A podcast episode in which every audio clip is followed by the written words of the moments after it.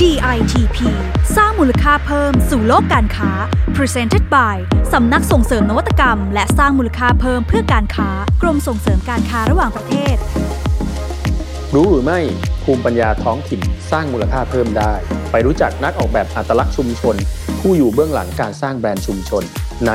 DITP สร้างมูลค่าเพิ่มสู่โลกการค้า กับผมหม่อมหลวงภาสกรอาภากร นักวิชาการออกแบบผลิตภัณฑ์ชำนาญการพิเศษ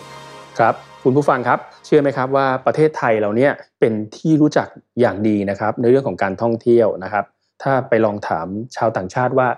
รู้จักประเทศไทยไหมแน่นอน เขาก็ต้องตอบว่ารู้จักโดยเฉพาะอย่างยิ่งแหล่งท่องเที่ยวต่างๆ และคุณผู้ฟังคิดเหมือนผมไหมครับว่า วิถี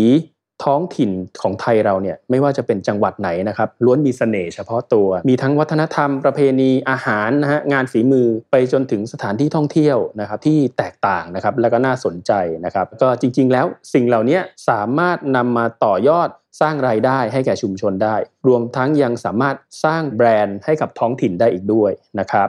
วันนี้มีแขกรับเชิญนะครับพิเศษของเรานะครับก็คือคุณอ้านะครับคุณสุวิทย์วงรุจิราวานิชนะครับ cultural identity designer นะครับแล้วก็เป็นนักเขียนเรื่องธุรกิจสร้างสรรค์นะครับ มาร่วมแชร์ แนวคิดให้กับคุณผู้ฟังได้รับทราบกันด้วยนะครับ ก็แนะนำกันนิดนึงนะครับว่าคุณสุวิทย์เนี่ยเป็นคนที่ทำงานมาหลากหลายด้านมากนะครับ ก็มีความเชี่ยวชาญในเรื่องของการออกแบบ CI นะครับ Corporate Identity นะครับเรื่องของ Branding เรื่องของ Packaging นะครับแล้วก็เคยทำงานให้กับองค์กรระดับอินเตอร์นะครับอย่างดิสนีย์นะครับหรือว่ากันตนานะครับไปจนถึงกระทั่งระดับชาวบ้านเลยนะครับ กลุ่ม o t o p ก็มีนะครับ ก็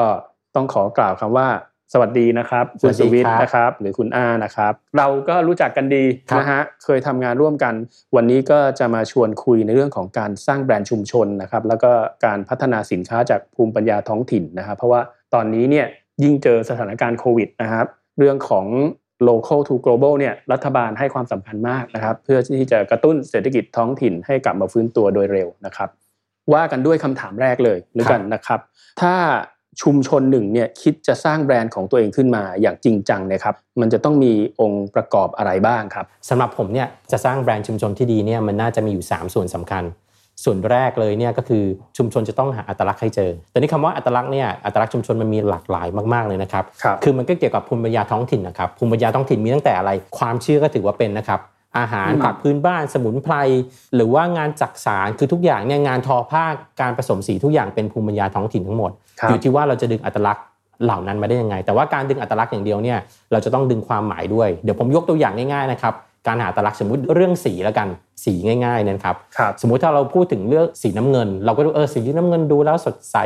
สร้างความมั่นคงอะไรเงี้ยแต่พอเราพูดคำว่าธนาคาร ทุกคนจะนึกเลยว่าสีน้ำเงินก็คือธนาคารกรุงเทพ อืม เพราะฉะนั้นเนี่ยอัตลักษณ์เรื่องสีเนี่ยมันเข้ามามีบทบาทอย่างยิ่งเลยในการสร้างความแตกต่าง อันนี้เห็นได้ชัดในเรื่องของธนาคารนะครับในเรื่องของชุมชนเนี่ยบางครั้งเนี่ยนักออกแบบลงพื้นที่ไปเนี่ยอย่าไปดูแค่ว่ามันมีสีดำเป็นเอกลักษณ์หรือสีแดงเป็นเอกลักษณ์ แต่เราจะต้องไปสืบความหมายด้วยคำว่าการสืบความหมายเนี่ยมันจะทำให้เรารู้ว่าเราจะเอาดีไซน์อะไรมาใช้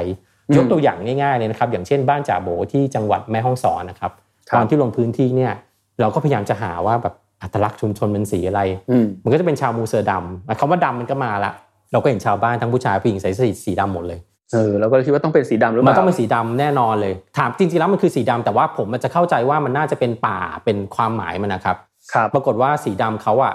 คือหมูป่า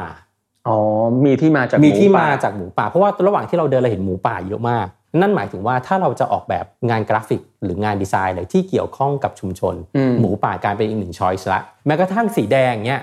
ตอนนี้คือพอเราถามชุมชนเนี่ยคือถ้าเราถามคำถามว่าชุมชนคุณสีอะไรครับเขาจะงง ตอบไม่ได้หรอก เราก็ต้องหาคือคำ ต้อง ถาม ค้นหา ก็ต้องค้นหาไปจากการสังเกตจากการพูดคุย อย่างพวกว่าแล้วสีแดงล่ะ ตอนนี้ชาวบ้านจะเริ่มสนุกกับเราละเขาก็บอกจ๋าลองเล่นดูเสกว่าสีแดงมันหมายถึงอะไรไอเราก็แบบพระอาทิตย์ชัวร์คือแบบยังไงก็พระอาทิตย์ไม่ใช่สีแดงคือเลือดของหมูป่า อืมยังอยู่ที่หมูป่า ยังที่อยู่ที่หมูป่าอีกมันเหมือนกับเป็นสัตว์เป็นอาหารได้ด้วยเป็นทำพิธีอะไรได้อีกเยอะแยะเลย ครับ หลังจากนั้นเขาก็เริ่มเล่นกับเราละ อาจารย์เห็นแถบบนเสื้อไหมเนี่ยมันมีสีเหลืองด้วยไอเราก็แหมพระอาทิตย์มันยังไม่มาสักที เอาเหลืองก็พระอาทิตย์ ปรากฏว่าเหลืองก็ไม่ใช่พระอาทิตย์อีก ครับ เหลือง มา คื จาก อสีของน้ำของใบชา เพราะว่าชาวบ้านเนี่ยมีอาชีพส่วนหนึ่งคือการ ป ป ลู ลู ก กต้น ชา ชาด้วย ในขณะที่สุดท้ายก็สี ธรรมชาติที่สะท้อนถึงความเป็นธรรมชาติกับสิ่งแวดล้อมของเขาก็หนีไม่พ้นอันนี้คือง่าย ๆ คือสีเขียวแต่มันมีสีหนึ่งที่แทรกเข้ามาที่ผมแบบแปลกใจก็คือสีน้ำเงินหรือสีฟ้า ครับ ผมก็เลยถามว่าเอ๊ะทำไมสีน้ำเงินหรือสีฟ้ามันแสดงถึงธรรมชาติเขาบอกว่าก็นี่ไงหลังบ้านอ่ะออกจากบ้านกูก็จะเห็นทะเลหมอกทุกวัน อืม เพราะว่าบ้านเขาอยู่บนดอย ฮะ เพราะฉะนั้นกลายเป็นว่าสีน้ำเงินกับกลายสีเขียวเนี่ยกลายเป็นกลายเป็นสีส่วนหนึ่งด้วย เวลาเราเล่นกับชุมชน สร้างคำถามกับชุมชนเนี่ยเราจะรู้เลยว่านอกจากสีที่เราได้แล้วเนี่ยเราจะได้ความหมายดีไซเนอร์ก็สามารถนำสีกับความหมายมาสร้างงานกราฟิกองค์ประกอบได้ละคือมันจะตอบโจทย์อัตลักษณ์ชุมชนได้ดี ใช่ นะครับเพราะฉะนั้นอันแรกสำคัญเลยคือการสร้างอัตลักษณ์ชุมชน อ่า อันที่สองนี่ที่สำคัญมาก ๆ เลยคือว่าเราจะต้องสร้างให้แบรนด์เรามีคุณค่ามากขึ้น อืม แบรนด์ที่ดีก็คือการเล่าเรื่องที่ดี อย่างตัวอย่างง่ายๆเลยผมยกตัวอย่างอย่างแบรนด์ที่แบบโดนใจผมแบรนด์หนึ่งก็คือแบรนด์เซรามิกของเบนจาเมทาครับพอเราพูดถึงเครื่องปั้นดินเผาปุ๊บไม่ค่อยมีใครนึกถึงเลยว่าเครื่องปั้นดินเผาจะมาจากทางใต้ซึ่งเบนจาเมทามาจากปัตตานี ครับ แต่สิ่งที่เบนจาเมทาทำเนี่ยมันมีลายกราฟิกบนเครื่องปั้นดินเผาชุดแรกเนี่ยน้องเอ็มโซเฟียนยน้องเอ็มเนี่ยใช้อักขระของภาษาอาหรับิก อืม ซึ่งเป็นหลักคำสอนของศาสนามุสลิมเนี่ยมาเพ้นท์ลงบนตั เป็นลวดลาย ภาชนะใช่ครับ ครับ แล้วถ้าเราสังเกตตัวงานดีไซน์ของน้องเอ็มเนี่ยจะเห็นว่าเนื่องจากปัตตานีเนี่ยมันจะมีความขัดแย้งทางด้านศาสนาพุทธกับอิสลามอยู่บ้าง ครับ น้องเอ็มก็พยายามจะบอกว่าจริงๆแล้วมันไม่ได้มีความขัดแย้งหรอกสองอันเนี่ยมันยังอยู่ร่วมกันได้อย่างดี เพราะฉะนั้นในงานดีไซน์ของน้องเอ็มเนี่ยก็จะมีวัสดุอื่นผสมอยู่ อืม เช่นบางครั้งเนี่ยตัวภาชนะเป็นเซรามิก แต่ด้ามจับอะเป็นไม้ อืม ซึ่งไม้เนี่ยน้องเอ็มก็มาเอามาจากด้ามของมีดกริด อืม ซึ่งเอามาเอาเป็นไม้ก็กลายเป็นว่าเอาไม้มาเป็นที่จับ อืม มันก็เลยทำให้เครื่องปั้นดินเผาเนี่ยไม่ใช่เป็นถ้วยจานชามช้อนซ่อมอย่างเดียวละ มันจะมีเรื่องราวเข้าไปผสมผสาน เรื่องราวนี้แหละจะช่วยสร้างคุณค่าให้กับแบรนด์ อืม นะครับส่วนอันที่ 3 ที่สำคัญมากๆเลยก็คือ จะต้องสร้างความผูกพันให้ได้ การสร้างความผูกพันเนี่ยทำได้ทั้งทำผลิตภัณฑ์ให้มี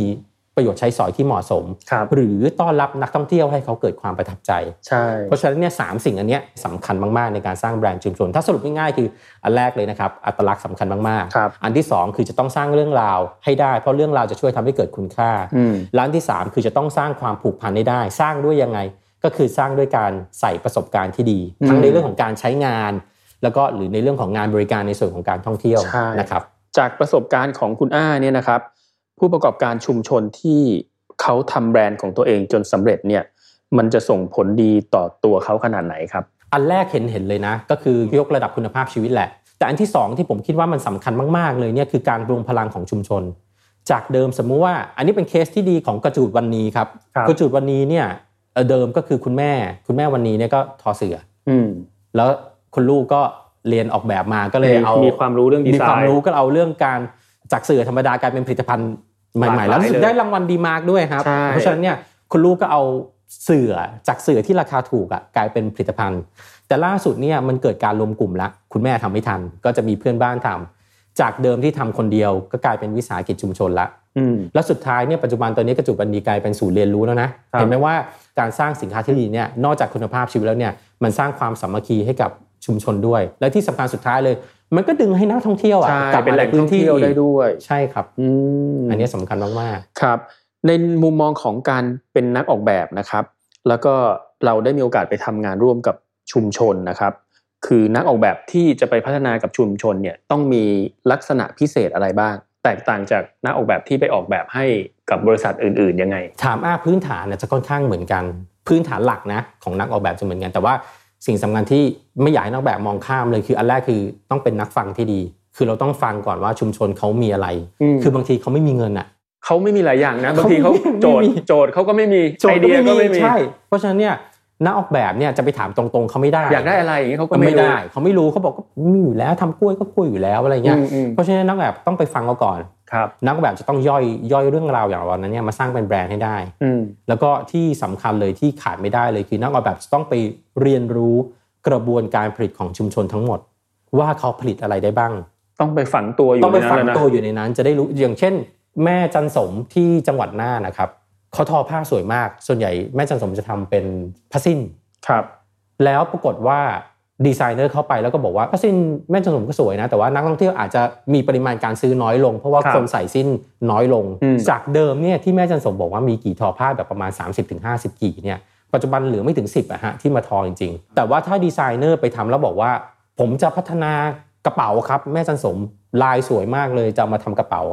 ไอเดียนั้นดีไหมดีครับ เพราะเราสามารถขยายฐานผลิตภัณฑ์ให้มันกว้าง เหมาะกับคนรุ่น ขึ้น ใหม่ ใช่ แต่หมู่บ้านแม่จันสมอะมีคนเย็บหรือเปล่า เออ ถ้าหมู่บ้านแม่จันสมไม่มีคนเย็บ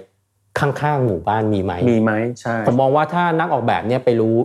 เรียนรู้อีโคซิสเต็มของทั้งชุมชน แล้วก็ของชุมชนข้างๆเนี่ยชุมชนข้างเคียงเนี่ยก็จะช่วยให้นักออกแบบสามารถออกแบบผลิตภัณฑ์ที่ตอบโจทย์ชุมชนได้อย่างเต็มร้อย ครับ แล้วก็ที่สำคัญคืออย่าลืมถามชาวบ้านด้วยว่ากลุ่มเป้าหมายหรือนักท่องเที่ยวคือใคร แล้วถ้าเกิดว่าเราเป็นนักออกแบบเนี่ยยังไง ครับ เราก็คงลงไปช่วยเขาตลอดเวลาไม่ได้นะครับ ใช่ ใช่ไหมถ้าวันหนึ่งเราไม่ได้ไปออกแบบให้เขาแล้วไม่ได้ไปช่วยเขาเนี่ย ชุมชนเขาสามารถจะพัฒนาสินค้าเขาต่อไปได้ไหม ตอบได้เลยว่ายาก เพราะว่าในกรณีที่ชุมชนไม่มีนักออกแบบประจำหรือว่านักออกแบบในพื้นที่เนี่ ครั ย บ เอ่องานออกแบบสร้างสรรค์มันต้องใช้ความเชี่ยวชาญอะในการออกแบบ อืม เพราะฉะนั้นเนี่ อื ย ม มันคือชุมชนจะทำเองเนี่ยทำยาก แต่ว่าถ้ามันมีนักออกแบบในพื้นที่ ครับ หรือว่าเท่าที่ทราบคือมันจะมีมหาวิทยาลัยต่างๆ ที่อยู่ตามแต่ละท้องถิ่นฮะ อืมอืม เขามีหลักสูตรแล้วก็มีเรียนเรื่องของการออกแบบผลิตภัณฑ์จากอัตลักษณ์ชุมชนเลยนะฮะ ถ้าเขาสามารถพึ่งพามหาวิทยาลัยเหล่า ครั นั้ บ นเนี่ย แต่ว่าความเป็นจริงแล้วเนี่ยชุมชนก็ยากที่จะแบบเดินไปแล้วติดต่อมหาวิทยาลัยว่า ส่งนักศึกษามาออกแบบทีมมันก็ยาก ผมก็มองในเรื่องของว่าถ้ามันมีดีไซเนอร์ครับแล้วก็ส่งไปเลยว่าให้ดีไซเนอร์ชุมชนเนี่ยไปลงพื้นที่พัฒนาเป็นผลิตภัณฑ์ขึ้นมา ครับ ผมมองว่าชาวบ้านเขาก็หวังพึ่งแหละเขาก็ไม่กล้าเดินเคาะประตูหาเรา ใช่ เราก็ต้องไป เรา ห อะต้อง ข ลงไปช่วยเหลือ ใครับ เขา ลงไปช่วยเหลือเขา ครับ แล้วปัจจุบันผมมั่นใจเลยนะค่อนข้างมั่นใจ เพราะว่าจากการไปบรรยายอย่างเช่นแบบมอบู หรือว่าเอ่อมหาวิทยาลัยขอนแก่นหรือแม้กระทั่งมหาวิทยาลัยนเรศวรเนี้ยครับมีวิชาที่เกี่ยวข้องกับเรื่องพวกนี้เลยนะครับ เพราะฉะนั้นเนี่ยผมมั่นใจว่านักออกแบบชุมชนเนี่ยสามารถเกิดขึ้นได้ แต่ควรจะได้รับการสนับสนุนจากทางภาครัฐไม่ว่าจะเป็นหน่วยงานใดหน่วยงานหนึ่งนะครับ แล้วตอนนี้กรมส่งเสริมการค้าของประเทศเองเนี่ยก็มีโครงการที่เรียกว่าส่งเสริมนักออกแบบสู่สากลนะครับ อืม เราก็ทำมาหลายรุ่นแล้ว จริง ๆ เราก็รับนักออกแบบที่เป็นนักออกแบบชุมชนนี่แหละ ครับ มาร่วมโครงการกับเรา ครับ นะครับแล้วก็มาเรียนรู้เรื่องของหลักการออกแบบ แล้วก็นำความรู้ของเขาเนี่ยกลับไปช่วยชุมชน ครับ ตรงนี้เราก็ทำอย่างต่อเนื่องนะครับ แล้วก็ในอนาคตเนี่ยแอบเล่าให้ฟังว่าเราก็จะคัดเลือกดีไซเนอร์ที่เขามีแบรนด์ของตัวเอง แล้วเขาอยากจะทำงานกับชุมชนเนี่ย อืม ทำเป็นโปรเจกต์ลงไปพัฒนาให้กับชุมชน แล้วก็ ครับ นำผลงานจำหน่ายสู่ต่างประเทศนะครับ โอ้ยดีเลยเป็นการเปิดตลาดด้วยนะ เพราะว่าสินค้าชุมชนบางตัวมี ครับ ศักยภาพสำหรับการส่งออกนะ ค ค รั รั บบ ผม ก็เป็นไปได้ที่นักออกแบบเหล่านี้จะลงไปพัฒนา แล้วก็นำผลงานใหม่ๆเนี่ยออกสู่ตลาดต่างประเทศนะ ดี ครั เล บ ยครับ ก็จะได้สมกับนโยบาย local to global ใช่ นะครับเชื่อมโยง จาก ให้ ท้องถิ่นสู่สากลฮะ เอาละครับ วันนี้ก็ต้องขอขอบคุณคุณสุวิทย์วงศ์รุจิราวานิชนะครับ หรือคุณอ้านะครับที่มาร่วมแลกเปลี่ยนประสบการณ์ดีๆ กับเรานะครับ ในการพัฒนาอัตลักษณ์ของชุมชนนะครับ ยินดีครับ ครับผมคุณผู้ฟังสามารถติดตามข่าวสารนะครับ เรื่องของการออกแบบนวัตกรรม การสร้างแบรนด์นะครับ แล้วก็โครงการดีๆ จาก DITP ได้ทางเว็บไซต์ ditp.go.th นะครับ หรือทาง Facebook Fanpage DITP Design นะครับ แล้วก็สามารถฟังพอดแคสต์ของเราได้ทาง 6 ช่องทางด้วยกันนะครับ มีทั้ง SoundCloud นะครับ Spotify นะครับ Apple Podcast นะครับ Google Podcast นะครับ แล้วก็ทาง YouTube ด้วยนะครับ สำหรับวันนี้นะครับ ผมหม่อมหลวงภาสกรอาภากรนะครับ แล้วก็แขกรับเชิญพิเศษของผมนะครับ คุณสุวิทย์นะครับ ต้องขอลาไปก่อน สวัสดีครับ สวัสดีครับ